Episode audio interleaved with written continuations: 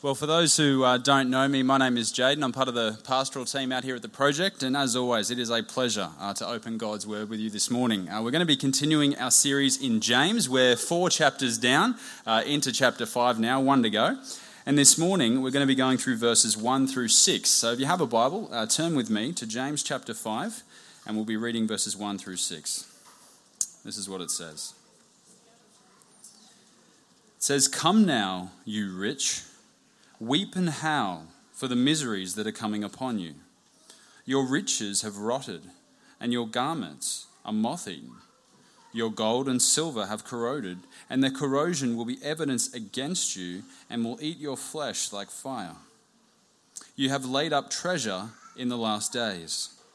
Behold, the wages of the laborers who mowed your fields, which you kept back by fraud, are crying out against you and the cries of the harvesters have reached the ears of the Lord of hosts. You have lived on the earth in luxury and in self indulgence. You have fattened your hearts in a day of slaughter. You have condemned and murdered the righteous person. He does not resist you. This is the word of the Lord. I was born in 1989. How good were the 80s, right? Which meant that I spent a fair amount of my childhood growing up in the 90s, which is uh, a time in history when the bygone practice of corporal punishment was still alive and well. Uh, fair to say, my backside received its fair share. But I'm also one of four siblings, and there's a curious phenomenon that happens when you have a sibling is that even if they are the one in trouble, the wooden spoon visits their backside and not your own, somehow there is some kind of collateral correction that still goes on within the household, right? Can anyone relate to this? When I was about, I think, 11 or 12 years old, my two younger brothers were play fighting in the swimming pool. And like all good play fights, they merge along the spectrum from play fight to actual brawl. And so, because it's a swimming pool fight, there was both striking and, and submerging going on in this particular fight. Well, let's just say my dad intervened. But even though they were the ones in trouble, somehow I felt in trouble by sheer virtue of proximity. Like, has anyone else experienced that? I was sitting inside on the couch, and somehow I'm feeling I gotta get out of the house because someone else is in trouble. It was bizarre, right? The wrath of dad had come upon them. But you see, with dad pronouncing his disapproval of their behavior and the subsequent disciplinary reaction that followed, it served as a timely reminder for me that it would be in my best interests not to follow in their footsteps. Note to self don't submerge younger brother. you see, my brothers on that particular day were disciplined directly, but I learnt the exact same lesson indirectly. And let me tell you this morning that the opening verses of James chapter 5 are just like that. You see, throughout this letter, which we've been looking at since July now, time and time again, James is exhorting the people of God and calling them towards conduct that is worthy of the upward call of Christ. He says, Count it all joy, my brothers. Do not be deceived, my beloved brothers. My brothers, show no partiality. Not many of you should become teachers, my brothers. Do not speak evil against one another, brothers. You see, he's addressing the people of God directly. But how does chapter 5 begin? Come now, you rich. Weep and howl for the miseries that are coming upon you. Whoa. This is, this is a little bit different. Where's his usual my brothers at the end of the exhortation? You see, James is not only changing his tone, but it also seems that he's speaking to a completely different audience. You'll notice he's not providing an opportunity for repentance here, he's just delivering a verdict. Miseries are coming upon you. And it begs the question all right, if, if he's not addressing the people of God, who is it that he's talking to? Well, it might seem a little bit strange to us, but what he's actually doing is addressing unbelievers. Put it this way if we, um, if we invited James to come and preach this text at the project one, so, one, one Sunday, I'm assuming time travel exists in this analogy, but the, the host would be wrapping up the announcements and the kids would be heading off to Project Kids if James was going to preach this sermon, he'd probably be dragging this pulpit through Ruthven Street and getting ready to denounce the city from the top of Grand Central. That's the mood of this particular text, right? Wouldn't be a standard Sunday, but that's the mood. Now, again, that might seem strange to us, but James is just inserting himself into a long line of Old Testament prophetic tradition. If you've spent any time reading the Old Testament prophets, you'll notice that they spend a lot of their time calling the nation of Israel to repentance, calling out their uh, adulterous idolatry, and calling them to return to the laws of Moses. But what you're also going to see is mixed in with that call to repent is God, through the prophets, pronouncing his judgment on the nations.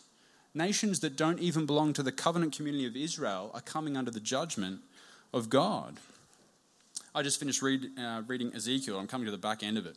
It's uh, 48 chapters long, um, but chapters 25 to 32, smack bang in the middle, is completely devoted to God pronouncing judgment on surrounding nations. This is the kind of thing you read Son of man, set your face towards the Ammonites and prophesy against them.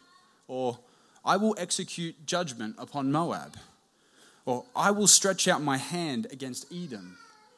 Or then he says to Egypt, Because you said, The Nile is mine, and I made it, therefore, behold, I am against you and against your streams, and I will make the land of Egypt an utter waste and desolation. This sort of thing goes on for eight chapters in the book of Ezekiel, and you'll find it throughout the rest of the prophets. See, God is the sovereign king of the universe, and so the surrounding nations are in his jurisdiction for judgment. And James is just attaching himself to this long line of Old Testament prophetic tradition. So, as we listen in today, there's actually a couple of hats we need to wear as we consider the opening verses of James 5.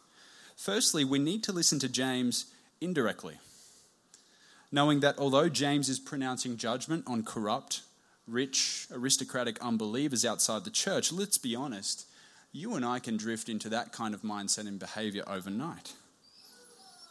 So we listen indirectly, but in such a way as to work out our own salvation with fear and trembling. At the end of the day, Jesus said in Mark 4 that the cares of the world and the deceitfulness of riches and the desires for other things enter in and choke the word. So perhaps for some of us, our faith has been sown amongst the thorns, as Jesus said in Mark 4.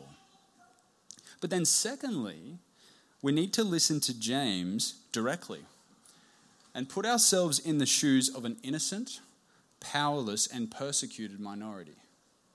Which is probably not a set of shoes we wear all too often here in Toowoomba, but you see, the people to whom James originally wrote this letter were our first century brothers and sisters in Christ who were suffering at the hands of rich tyrants who were landowners, whose self indulgence was just so pronounced it was costing them their very lives.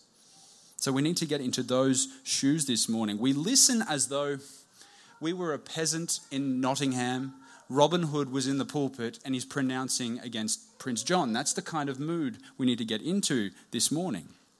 You see, we listen in such a way, strangely, as to be comforted as we listen to what John Calvin called the miserable end of the rich. So there's a couple of hats we have to wear this morning. Look with me again to verses 2 and 3. He says, Your riches have rotted, and your garments are moth eaten. Your gold and silver have corroded, and the corrosion will be evidence against you, and will eat your flesh like fire. You have laid up treasure in the last days. The subject of concern for James is that of wealth the sinful ways in which the world pursues wealth, and the sinful ways in which the world misuses it. And I'm sure this is a phenomenon we're all too familiar with, right? You only have to turn your radio on in any generation to realize that our culture is obsessed with money and possessions.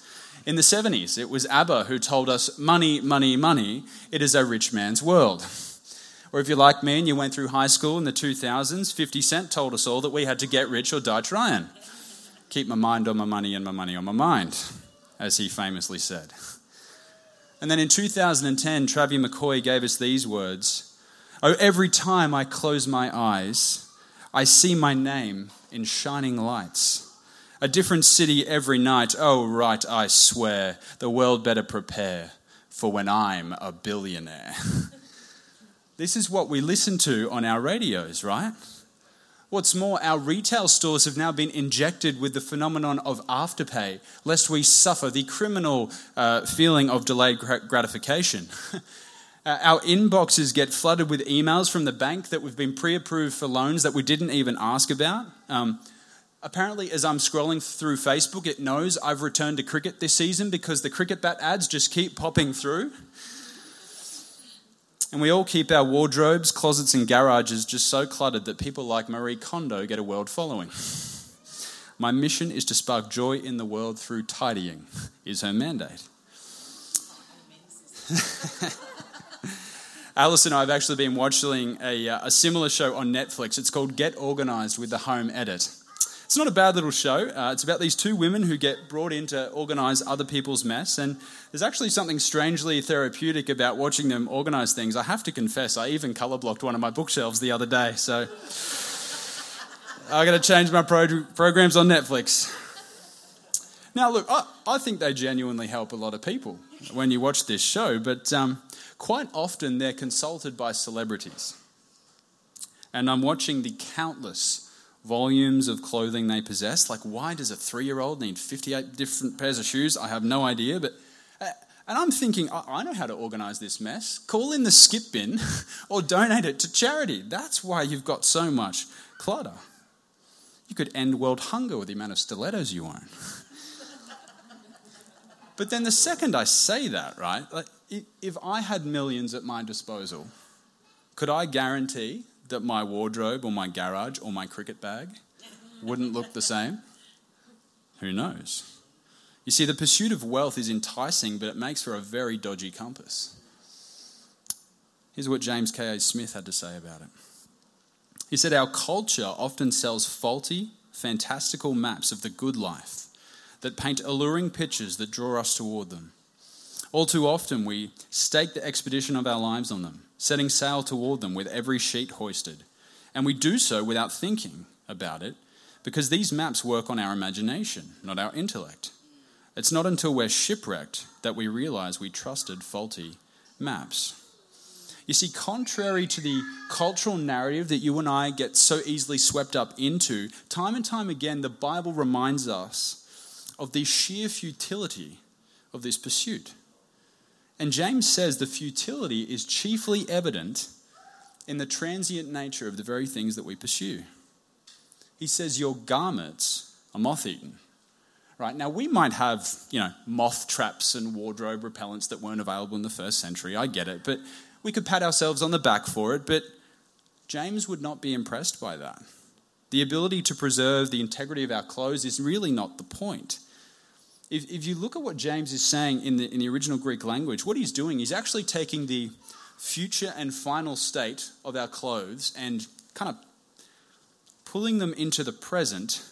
Um, and that's how he would describe them. So basically, you could head down to Grand Central and buy a brand new Armani jacket. You could hand it to him with the receipt still in the bag, and he'd pull it out and go, Ah, oh, the wretched thing is moth eaten. You see, for James, if that's where it's going to end up one day, if that's its future state, it may as well be its present state in the mind of James. He does a similar thing with the, with the uh, words that follow. He says, Your gold and silver have corroded, which might better translate rusted. Your gold and silver have rusted. Now, it's been a few years since I studied chemistry, but gold and silver are two metals that don't rust. So he's not talking literally as if their gold now looks like old iron, but He's looking at their most shiny possessions and he says, Yeah, they're as good as corroded. That's how James views things. Now, at this point, you, you might want to push back and go, Well, duh. Jaden, you, you're, not, you're not saying anything new, mate. I mean, you're just repeating the age old axiom you can't take it with you. Yeah, granted, but watch what James does next. He, he takes it a little bit further and he says, not only are they as good as corroded, but their corrosion will be evidence against you.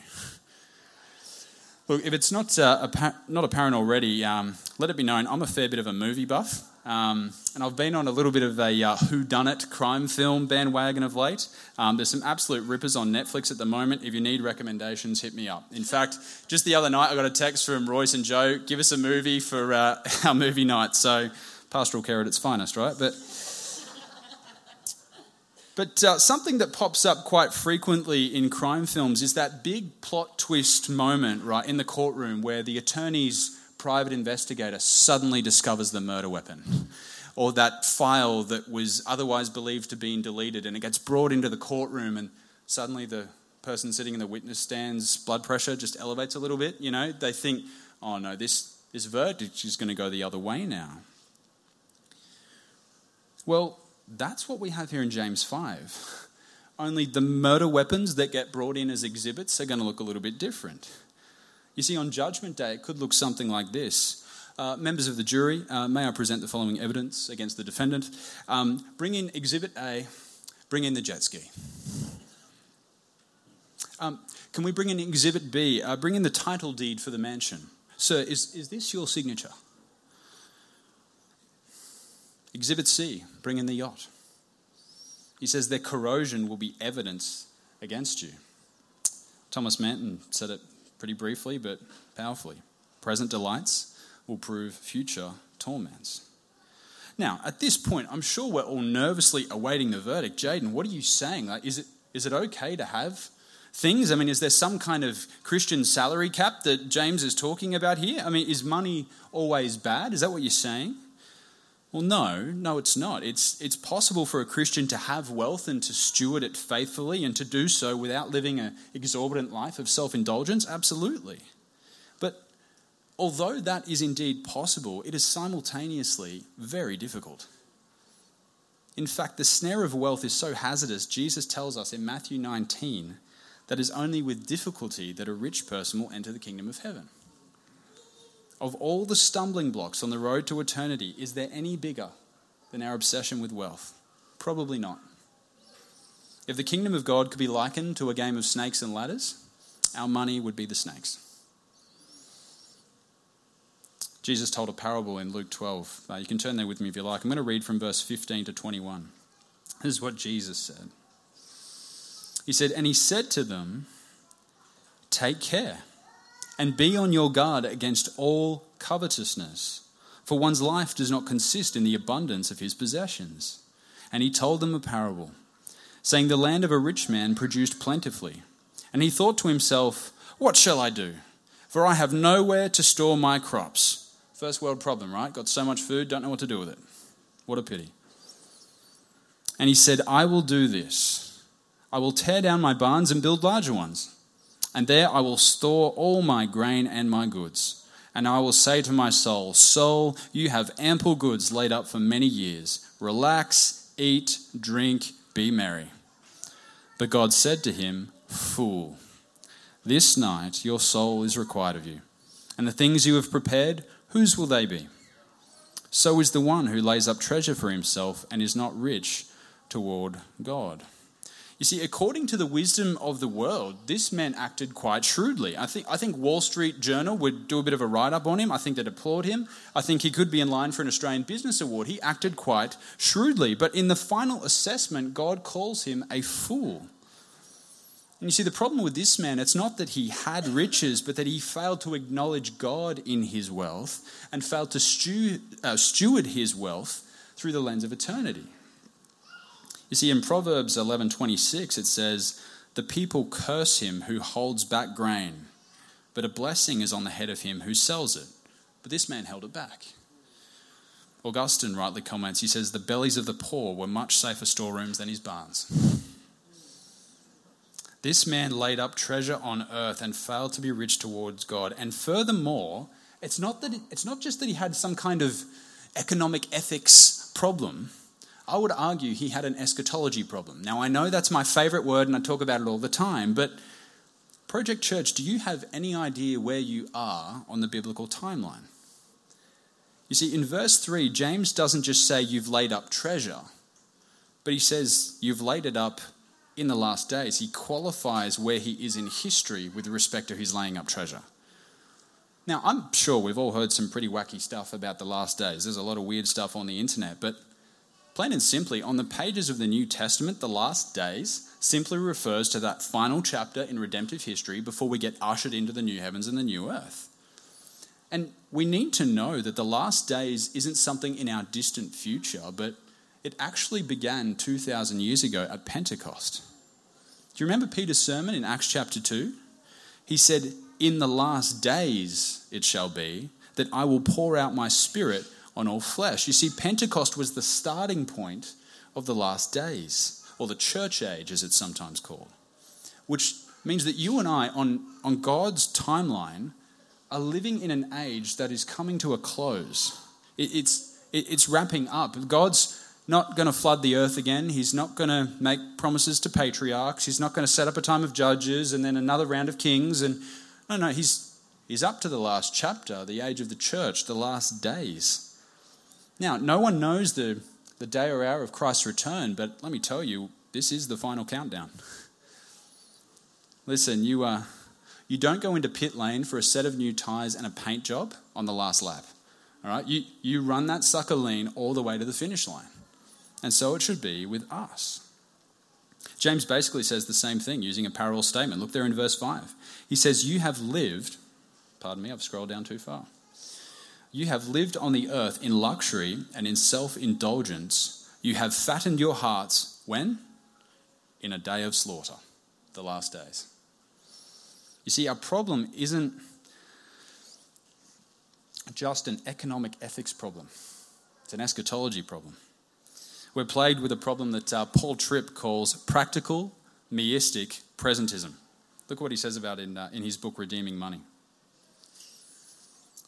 He says, I am persuaded that much of the money insanity that lives in us and around us is the direct and practical result of culturally endemic eternity amnesia. What has gripped most of us in the culture around us is, around us is what I call practical meistic presentism. Say that five times fast, right? It's practical because it really does shape our daily living. It's meistic because it puts us and our personal wants, needs, feelings, hopes, and dreams in the center of our field of concern. It is a fundamentally me centered way of thinking about life. And it's presentism because it's all about this moment. In other words, it's fueled by a short term view of life rather than the long term view that dies all the Bible teaches. Paul Tripp. So we have an eschatology problem. But if you peel back the onion just a little bit further, it's also that we have an idolatry problem, a heart problem. As we've seen throughout this series, James is a copycat. Uh, he gets all of his theology from his older brother Jesus and from the book of Proverbs, and once again, he does it. Look what Jesus said in Matthew 6. Do not lay up for yourselves treasures on earth where moth and rust destroy and where thieves break in and steal, but lay up for yourselves treasures in heaven where neither moth nor rust destroys and where thieves do not break in and steal. For where your treasure is, there your heart will be also. When we did uh, a sermon a few months back on taming the tongue, we said that if you want to know how someone's heart is doing, just have a listen to what they're saying. For out of the mouth, the heart speaks. Well, we have another diagnostic test here in chapter 5. Where is our treasure? Listen, if the, if the good news of the gospel has truly transformed your heart, the, the overflow of that transformation will and must affect your wallet. It, if you have wealth, go build an orphanage. Go talk to Jody and, and sponsor a compassion child. Finance a church plant fund overseas missions, practice hospitality by inviting people over for a barbecue, and feed them well. Or if you're really brave, go skydiving to raise money for refugees. Let's be people who lay up treasure in heaven. So that's the futility and final verdict of wealth that James gives us. But then he gets into some specifics now. Let's read verses 4 and 6. I'm going to skip verse 5 for the moment. He says, Behold, the wages of the laborers who mowed your fields, which you kept back by fraud, are crying out against you. And the cries of the harvesters have reached the ears of the Lord of hosts. You have condemned and murdered the righteous person. He does not resist you. My dad was a plasterer for most of his life. Uh, if you look up hard worker in the dictionary, there is a portrait of my old man. Uh, for the first 20 to 25 years of his working career, he was just your textbook Aussie battler. And I can remember for him working uh, for this one particular builder growing up who always made a habit of paying his wages in the most crippling increments. I mean, I can't remember how many times we would be driving as a family on payday, driving towards this builder's house, who in his cowardice would never hand a check to dad in person. He would always just leave it in the mailbox in an envelope. And every time we'd pull up into the driveway, Dad would go collect the envelope and open it up in front of Mum and the rest of us. And every time, it was always significantly less than he was owed. And just the the outrage and distraught, especially in the voice of my mother. How are we going to pay for this bill or that bill? At the end of the day, they got four kids to look after. It was hard for them at different times growing up. You need to know that God feels the pinch with you in moments like that. That's, that's no trivial issue for God Almighty. Look at what he says in Deuteronomy 24. He says, You shall not oppress a hired worker who is poor and needy, whether he is one of your brothers or one of the sojourners who are in your land within your towns.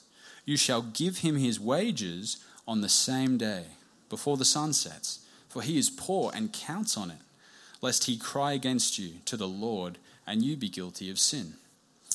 We're uh, really blessed here at the project to have Jenna working for us in accounts. And uh, let me tell you, Jenna doesn't miss payday. Um, she doesn't really miss anything, to be honest. Uh, every I is dotted, every T is crossed, and I think Excel spreadsheets bow in her presence into submission. Uh, and when you give Jenna a receipt, it genuinely makes her day. And with, with Jenna at the helm, Alice and I on payday, we don't, we don't fear payday. The, the money's there, and we can pay our rent and cover our grocery bill without fretting. And it's, it's truly a blessing. Now, that's the kind of assurance that I have, and I imagine most of us would have in our 21st century context. But you have to remember that in the first century, in Palestine and surrounding regions, um, they played host to what's known as a subsistence culture. Give us this day our daily bread was not just a liturgy to them. They had daily bread and none for the next day, right? If, if you weren't paid after a day's work, you and your children would not eat that night. There were no muesli bars or baked beans or microwave dinners that you could keep store away. No, like you would be sleeping on a starving belly, going to work the next day also on a starving belly, mowing fields of all places in the Middle East without a ride on. That's, that's pretty hard work. Not being paid your wages meant your very existence was threatened. People died for not being paid. James says that these laborers mowed their fields, which implies that those who um, hired them were rich enough to own fields. Let me tell you, if you were rich enough to own fields, you had the money to pay your workers. But it says they held them back by fraud. And James says a couple of terrifying things about this particular sin. Firstly, he says these wages are crying out against you. Now, that may be a familiar phrase for us if we've read the book of Genesis. It actually goes all the way back to Genesis 4:10 when Cain killed his brother Abel. It says the voice of your brother's blood is crying to me from the ground. And what's more, it's it's not as though these wages are just crying out against you out into the ether, but they actually reach the ears of someone. And James says they reach the ears of the Lord of hosts. That's a unique title for God in the Old Testament. It's a title that refers to God as the commander of a large army, a large army of angels, right? It's, it's an Old Testament title that was used of God whenever his people found themselves defenseless and powerless. He would uh, speak of himself as the Lord of hosts who would go into bat for them, as it were. I experienced um, quite a bit of bullying uh, in high school growing up, and I'll never forget this one particular day. One of my best mates was getting picked on, of all times, when he had a broken leg. He was on crutches, for goodness sake, and they still decided to go after him. But on this day, his older brother saw it. Let me tell you, it was the older brother of hosts who intervened on that particular day, right? He went in for the defenseless. You see, when you fail to pay your employees' wages, you are drawing the attention of the general of the most powerful army in the cosmos. Not a good idea. He's the Lord of hosts. You see, what can happen for us is that when you're the one in charge, when you're the one with the money and the power, it can be easy for you to think that you're above the system. That you answer to no one and you can dangle as many carrots and pull as many strings as you like. And Listen, don't be so naive. The Lord of hosts sees that and will bring justice on that. James says, You have condemned and murdered the righteous person. Now, that word condemned is significant. It implies that there wasn't just wage withholding going on. The, the word condemned has overtones of like a judicial verdict. Like these rich landowners were using the court systems and, and pulling their aristocratic weight to manipulate outcomes so they could rid poor people of their own land. And what happens is when people get cheated out of their own land, they get condemned to starvation. And James concludes that's nothing shy of murder. You have condemned and murdered the righteous man. Now, by, by way of application, fair to say that here in 21st century Toowoomba, I, I imagine that most people in the room, though there could be exceptions, are, are not the victims of this level of, of oppression. I mean, it still happens today in certain African nations where the governments are so corrupt, it's basically driving the poverty over there. No matter how much foreign aid gets sent, it ends up in the hands of the government. You can read about it in a book by Wayne Grudem, The Poverty of Nations. It might happen in a curious Western phenomenon within the church where people preach a false gospel that steals the money out of people's hands, making false promises in the name of God. I've seen that happen a lot. But for some of us, I imagine we've only seen this kind of thing on television, perhaps on movies like Les Mis or The Hunger Games and the like. This is not our personal reality. So the application for most of us today is probably going to be a little bit different. Now, Pete will take us through verses 7 through 11 next week, which will talk about patience in suffering, which is uh, linked to what we're talking about today. But the question we have to ask ourselves in light of a text like this, as we're hearing about the oppression of the poor, we have to ask this what if you're not the one suffering, but we have the power to help those who are? You see, James and the rest in the Bible is genuinely concerned about the well being of the poor. That's right throughout the scriptures. And as Christians, we are called to the, degree, to the degree that we can to extend our hand to help them. Now, the moment I say that, I realize I've struck a very tender nerve in the world of Christianity at the moment. There are some evangelicals who would throw rocks at me for saying what I just said. Uh, there's quite a bit of uh, hostile ink getting spelt uh, in this particular area at the moment, and here's why. There was a movement uh, that started in the 19th century in Christianity known as the social gospel, which, to uh, put things simply, created a shift in emphasis from what might be called classical evangelism. Uh, you know, preaching the gospel, calling people to repentance, baptizing them in the name of the Father, Son, and Holy Spirit. That kind of classical evangelism, there was a shift towards um, social justice, ministry to the poor, political reform, ministry to the orphan, an array of other social issues. And what can happen and what has happened and continues to happen today in, in different forms is that suddenly the gospel of the kingdom gets smudged and it's no longer a message about the substitu- substitutionary atoning death of Christ. And it becomes a kind of liberation movement that Jesus came first and foremost, you know, just to, to set the captives free, you know, abolish slavery and reform, you know, reform uh, working conditions for the poor. And you know, the atoning work of Christ kind of gets relegated to the back room. And that's what happens sometimes with a, a typically social gospel. Now, rightly so, there have been some very strong and very sound voices in the evangelical camp that have said, no, we, we can't do this. We're getting our priorities wrong. I mean, at the end of the day, Jesus lived in first century Palestine and he did nothing to end Greco Roman slavery. Wasn't his priority. He came to die for sinners. And I think some of these voices are actually making a very fair point. At the end of the day, Paul said to the church in Corinth that as a matter of first importance, Christ died for our sins in accordance with the scriptures. You see, the gospel of the kingdom is a message of salvation that Jesus bore the wrath of God on our behalf, providing a way that we might live with him for eternity, not because of any merit of our own, but because of the meritorious work of Christ. Amen to that. That is the gospel. It is the message of the gospel that is alive in the heart of Holly Gilmore this morning, and we baptize her. That is the gospel of the kingdom. But in my opinion, many of the men who have helped fend off a social gospel have actually perhaps gone too far in the other direction, to the point where they basically deny the Christian's responsibility to graciously extend their hand to help the poor, the oppressed, the orphan, the, the unborn, and the enslaved. Now, I agree, the social, uh, just, social justice is not the gospel, but anyone who has had their hearts transformed by the gospel cannot help but see the effects of the fall around them and want to intervene. Christ has been so gracious towards us. How can we not move towards them? You see, it would be exegetically insane to deny that part of our calling. What do you do with texts like Proverbs 19:17, whoever is generous to the poor lends to the Lord, and he will repay him for his debt. Galatians 6, do good unto all men. This is part of our calling. So how do we get the balance right? Well, you do both. And I think John Piper has summed it up perfectly, as he so often does because he's John Piper. He says Christians should care about all suffering, especially eternal suffering.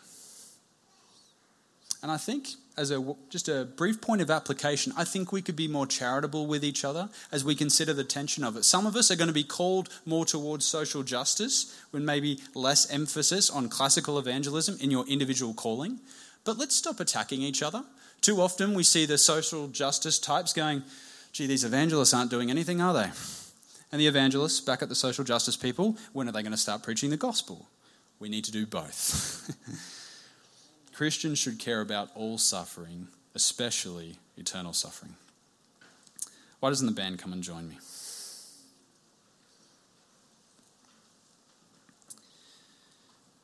Project Church, this is a heavy text. But we need to be reminded this morning that this world is not our home. You're a pilgrim and a sojourner. Your life does not consist in the abundance of your possessions. We're just passing through, and you can't take it with you.